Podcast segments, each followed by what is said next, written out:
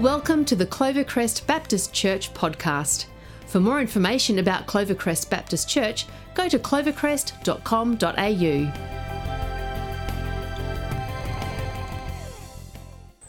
Well, I wonder how you do conflict.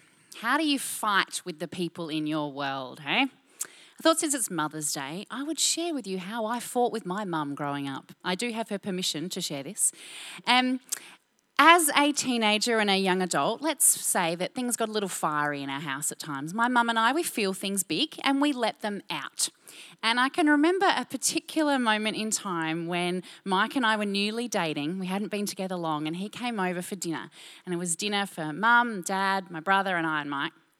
And somewhere over the course of the meal, something was said that mum and I didn't see eye to eye. For, I can't actually remember what it was, and often that's the case, isn't it, when we argue and fight? We don't really know sometimes where it started. But things were said, and they got louder, and we got angrier, and it was you did this, and I hate that, and that's not fair. And like there was a lot of emotion shared between mum and I. And very quickly, we agreed to disagree, we said sorry, forgave each other, and next thing you know, I'm saying, Mum, can I make you a cup of tea? And Mike was literally like, What have I just witnessed? Oh my goodness. Thankfully, it didn't scare him off. We're still married 20 years on. But that is how I grew up doing fights. My mum and I, we feel big, we feel it out loud, and we move on really fast. Not everyone fights like that. Plenty of people don't want to go near it. Plenty of people want to put it under the carpet and ignore it. And I recognize that we are all wired differently. We all deal with conflict in a whole variety of ways. We are different people, and relationships can be tricky. Relationships can be a source of joy and they can be a source of pain. And so, as we are sitting in this series, this whole big series this year around Restore, we want to intentionally spend the next three weeks where we want to look at restoring relationships, how God wants to restore relationships. And rather than tackle different types of relationships like marriage or parenting, we want to look at different aspects in relationships. And so, our hope and prayer is that whatever relationship you find yourself in, you can take these aspects that we learn from God's word and you can apply it into what you're doing and living. And so today we are looking at fighting fair, how to deal with conflict. Because conflict is inevitable. Conflict occurs in relationships. And if it's actually done well in a healthy way, conflict can help cause a relationship to become stronger and actually go deeper. So, what does Jesus say about conflict? Well, he teaches us to deal with it rather than ignoring it. We read in Matthew 5, it says, Therefore, if you are offering your gift at the altar, and there remember that your brother or sister has something against you, leave your gift there in front of the altar. First go and be reconciled to them, then come and offer your gift.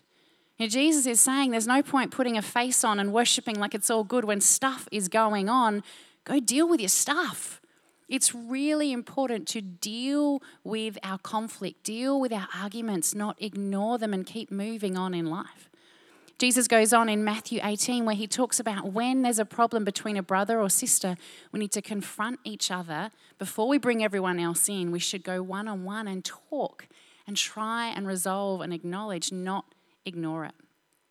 We read Paul's writing in Ephesians chapter 4, he says, Do not let the sun go down while you're still angry. Deal with it. Deal with our conflict. Deal with the fights. Deal with the stuff. Don't ignore it. If we look back at the beginning of this year, we started in February this big theme of restore. And I want to encourage you, if you haven't uh, watched those sermons, whether you're online or in the room, you can go back and look at what we talked about in February. We talked about how our God longs to restore our relationship with Him, our relationship with ourselves, and our relationship with others. And part of what I spoke about in that era, in that time, was that we actually need to acknowledge the reality we find ourselves in. There is no point ignoring what's going on. Part of the restorative process is having the courage to acknowledge our reality, to deal with it rather than ignore it. So, if God's word says we need to deal with stuff, not ignore it, how do we do this in a healthy way? And I want to share three ideas today to help us as we step to what God has for us. And the very first thing we need to do when we find ourselves in a place of conflict or fighting with someone is to listen first. Before anything else, is to listen first. We read in James 1, chapter, uh, verse 19 My dear brothers and sisters, take note of this. Everyone should be quick to listen slow to speak, and slow to become angry. Quick to listen. Listen first. Or as Proverbs says it, Proverbs 18 fools find no pleasure in understanding, but delight in airing their own opinions. Only the foolish is going to be busy saying, I want to tell you what I'm thinking all the time and not stop and listen. If we want to be wise, we need to listen first. We need to slow down enough to hear what the other has to say. Before we defend or prove our point or want to say what we need to say, we need to listen first. We have two ears, one mouth. The proportion of listening should be at least double. We need to listen first. And often that means putting down distractions, putting down our phones, actually making eye contact with the other person, saying, You matter. I'm going to listen to all you have to say and try and understand what you're thinking and what you're feeling.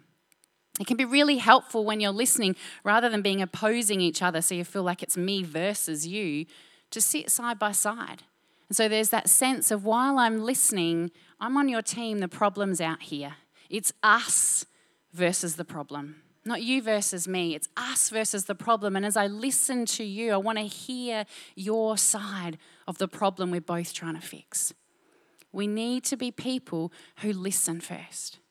And to listen with the intent of understanding, not trying to trap or trick or think, how am I going to get back to that one? I'm going to say that again. Actually, to listen to understand how the other feels to consider what they're going through, what they're thinking, what they're feeling. And when we listen like that, that actually requires selflessness. It requires us to value the relationship over being right, which is a really hard stance to take. Because I like being right. I'm sure a lot of us do, but when we value the relationship over being right, we have a posture that says, I'm listening to what you have to say. We need to be people who listen first. I want us to take a moment right now just to stop. I want you to consider, you might be someone who wants to close your eyes to be able to do this, whether you're online or in the room, just to stop and think about a conflict situation. Maybe it's live time for you right now, a person or a situation. Have you really listened to their feelings? Have you asked them how they feel? Have you even asked them how you make them feel? What would it look like to consider how they feel and to pray for them? Right now, even if you're carrying hurt and you've been wronged, pray for them. Pray a blessing over them. Pray a blessing over the situation.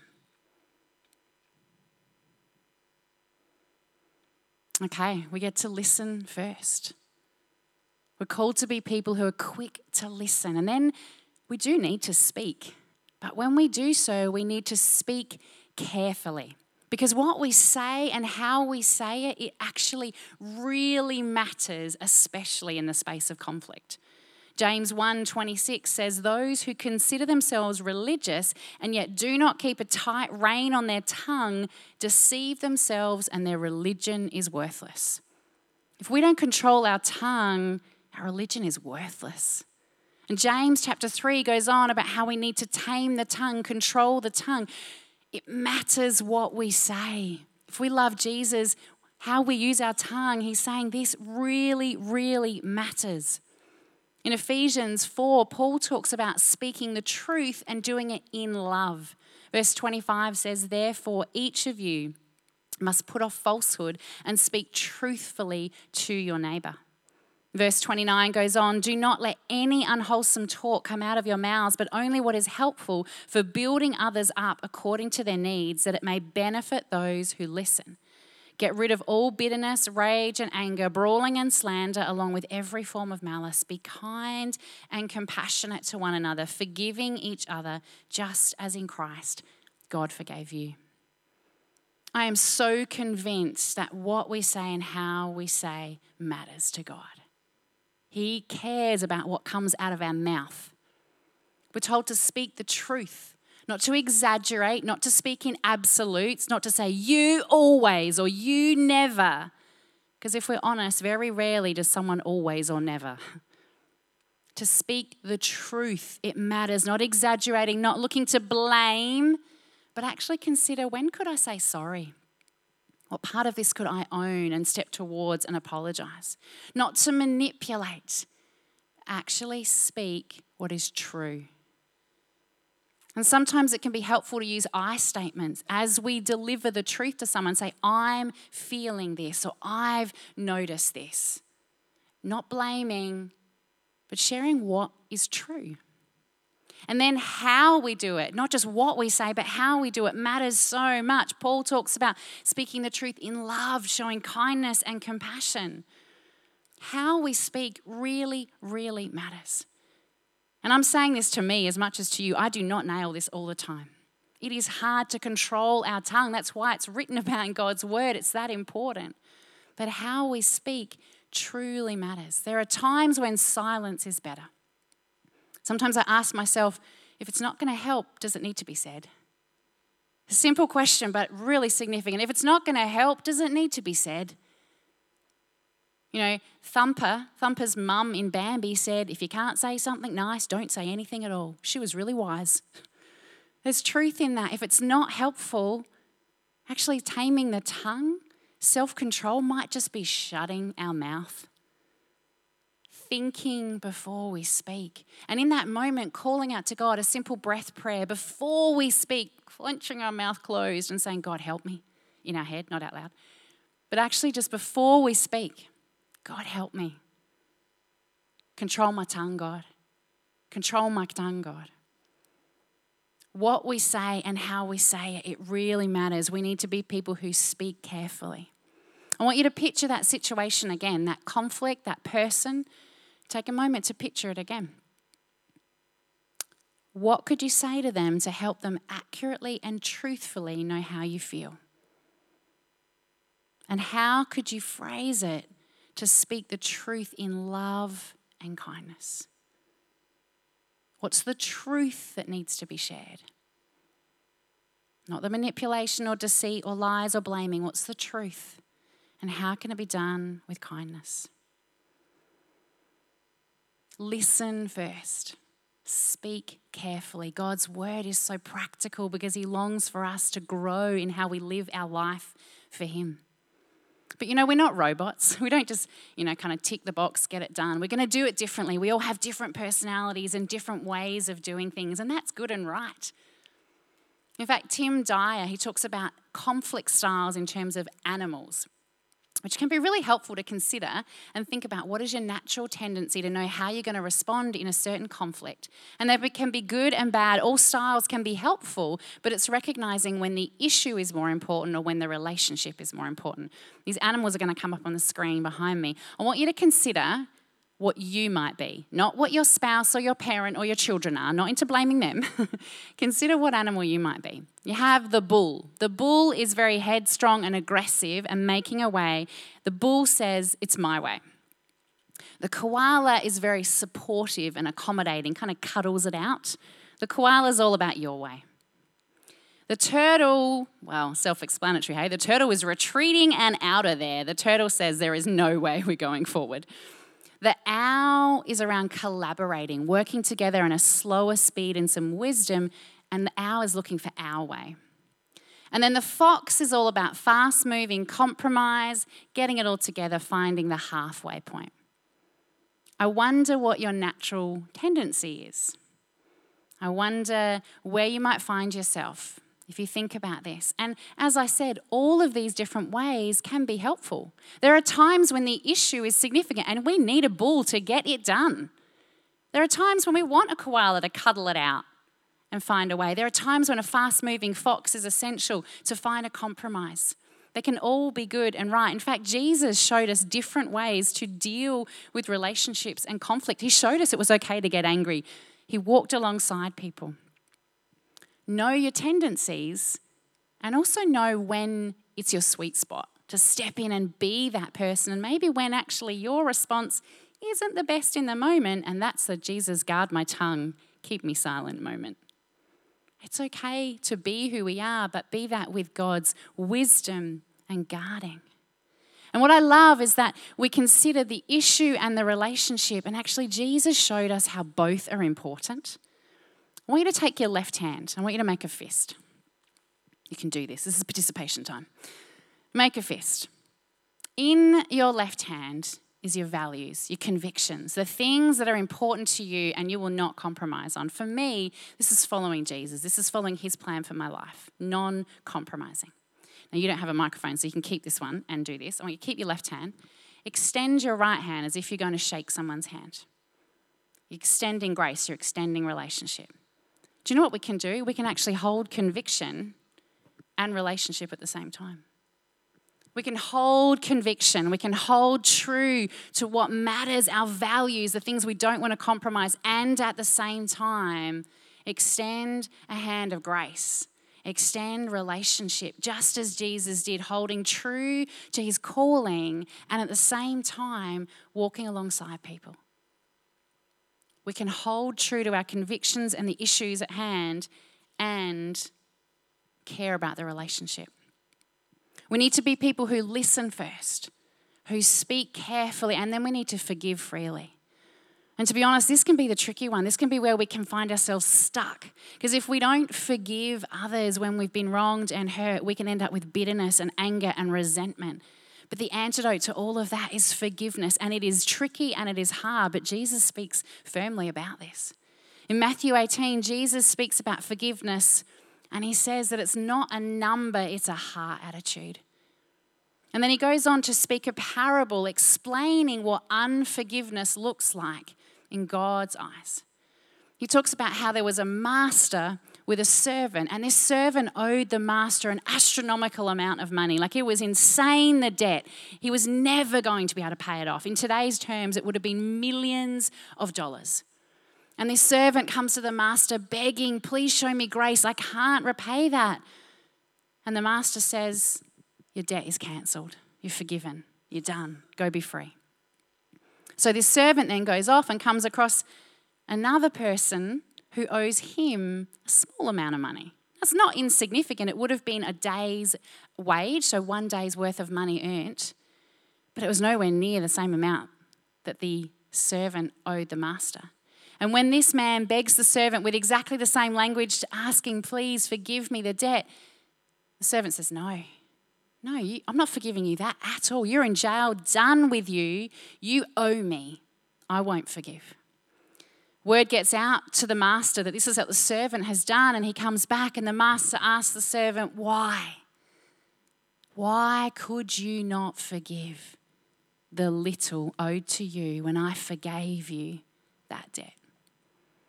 And the question for the servant is really one for us today. Why? Why do we get stuck and struggle to forgive others who wrong us when Jesus has forgiven us so much? And I think part of it is that we underestimate the amount we've been forgiven. You know, we can see this. The servant has been forgiven so much. Surely that huge debt he was forgiven would mean that he would naturally forgive another but he just doesn't seem to comprehend the scope of the forgiveness. And I wonder if we too end up the same sometimes. We forget or we misunderstand the depth of God's love and sacrifice and what he's forgiven us. You know, Paul talks about the fact that all of us need God to save us. Romans 3:23 says for all have sinned and fall short of the glory of God. Every one of us are in the same situation. God is perfect. We can't save ourselves. He has forgiven us everything. Everything we have is because of him. We are in debt to him and when we grasp that, it changes us. But I think so often we think, well, you know, I'm, I'm doing a good life. I'm, I'm mostly really good, and I just need God's help a little bit of the time. If we think like that, we're no different to the servant. I'm doing fine, just need a little bit of help. God's grace has saved us. We can never be with a perfect God because we are imperfect, but everything God has done through his Son invites us into that relationship. He's forgiven us everything. We owe it to Him. And when we grasp how much we've been forgiven, our capacity to forgive changes because it's influenced by our experience of forgiveness. If we actually allow the Holy Spirit to really transform us and help us grasp the magnitude of everything God has done for us, when that hits home, we can't help but be changed.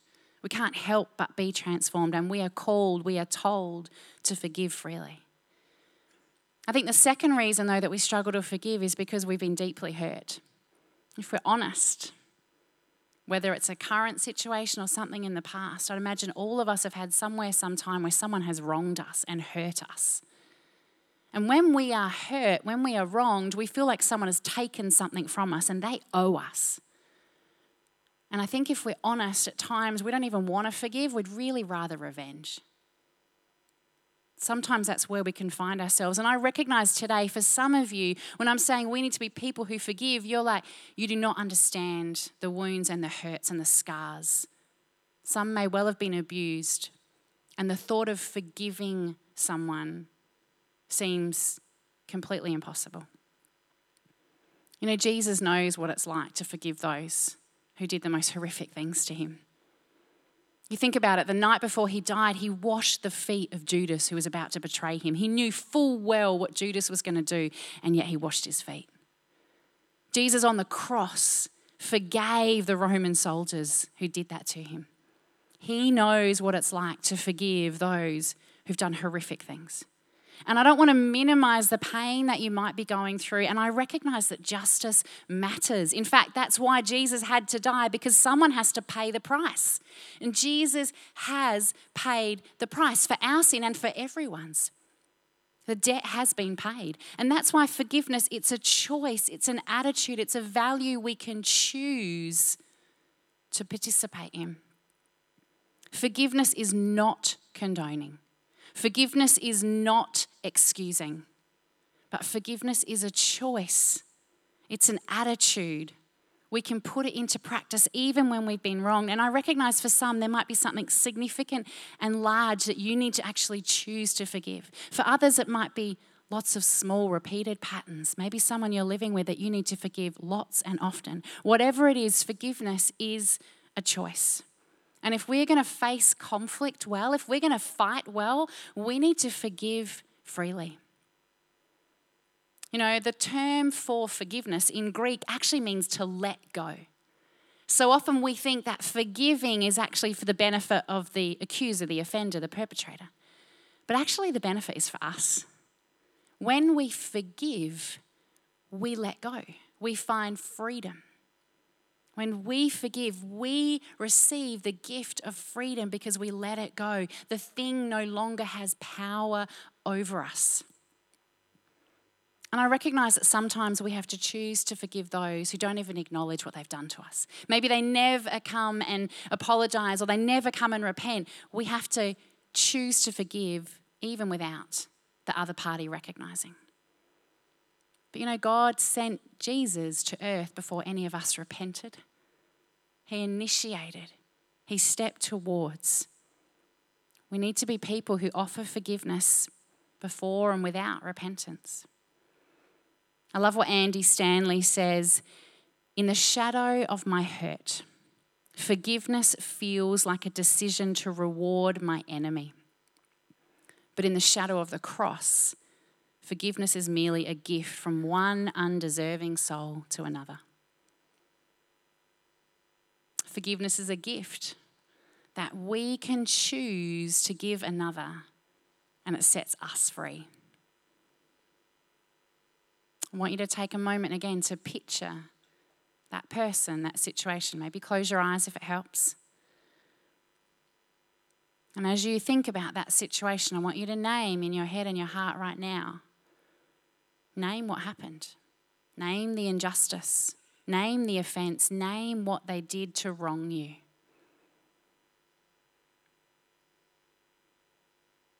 And now cancel the debt. Name that, say that. The debt is gone, the debt is cancelled. Jesus died for that wrongdoing. He's paid the debt. We choose to forgive and cancel the debt today. And I recognize that that is not easy. It is not simple. It is a journey and a process, but it's what our Lord teaches us and shows us. That if we want to fight fair, if we want to face conflict well and in a healthy way, we have to listen first. We need to speak carefully because what we say and how we say it matters, and we are called to forgive freely. That's where we're going to experience freedom. But you know, restoring relationships, it only happens with the power of the Holy Spirit. Whilst they are great tools and they're straight from God's word, and that's excellent advice in our own strength and of ourselves, we cannot manufacture restoration. We need the power of the Spirit. We need to posture ourselves to receive the Holy Spirit's power. We work together with what God is doing. And so we posture ourselves to listen first. We choose to listen first to the other. But at the same time, we ask for the Holy Spirit's power. You say, God, give me your heart, give me your ears, help me listen. Holy Spirit, fill me. We posture ourselves to speak carefully, to slow down, to think before we speak. But at the same time, we need the Holy Spirit's power to guard our tongue, to give us self control. We cry out to Him. We posture ourselves to forgive freely. We choose to be people who forgive. And at the same time, we ask the Spirit to fill us with grace and forgiveness, to overflow in us, to give us everything we need, because in our own strength, we cannot do this. But as the Holy Spirit moves in us, He longs to restore relationships, to do more than we could ask or imagine. Are we going to be people who respond to His word, who posture ourselves in such a way and ask for His Spirit to move in power? Let's pray.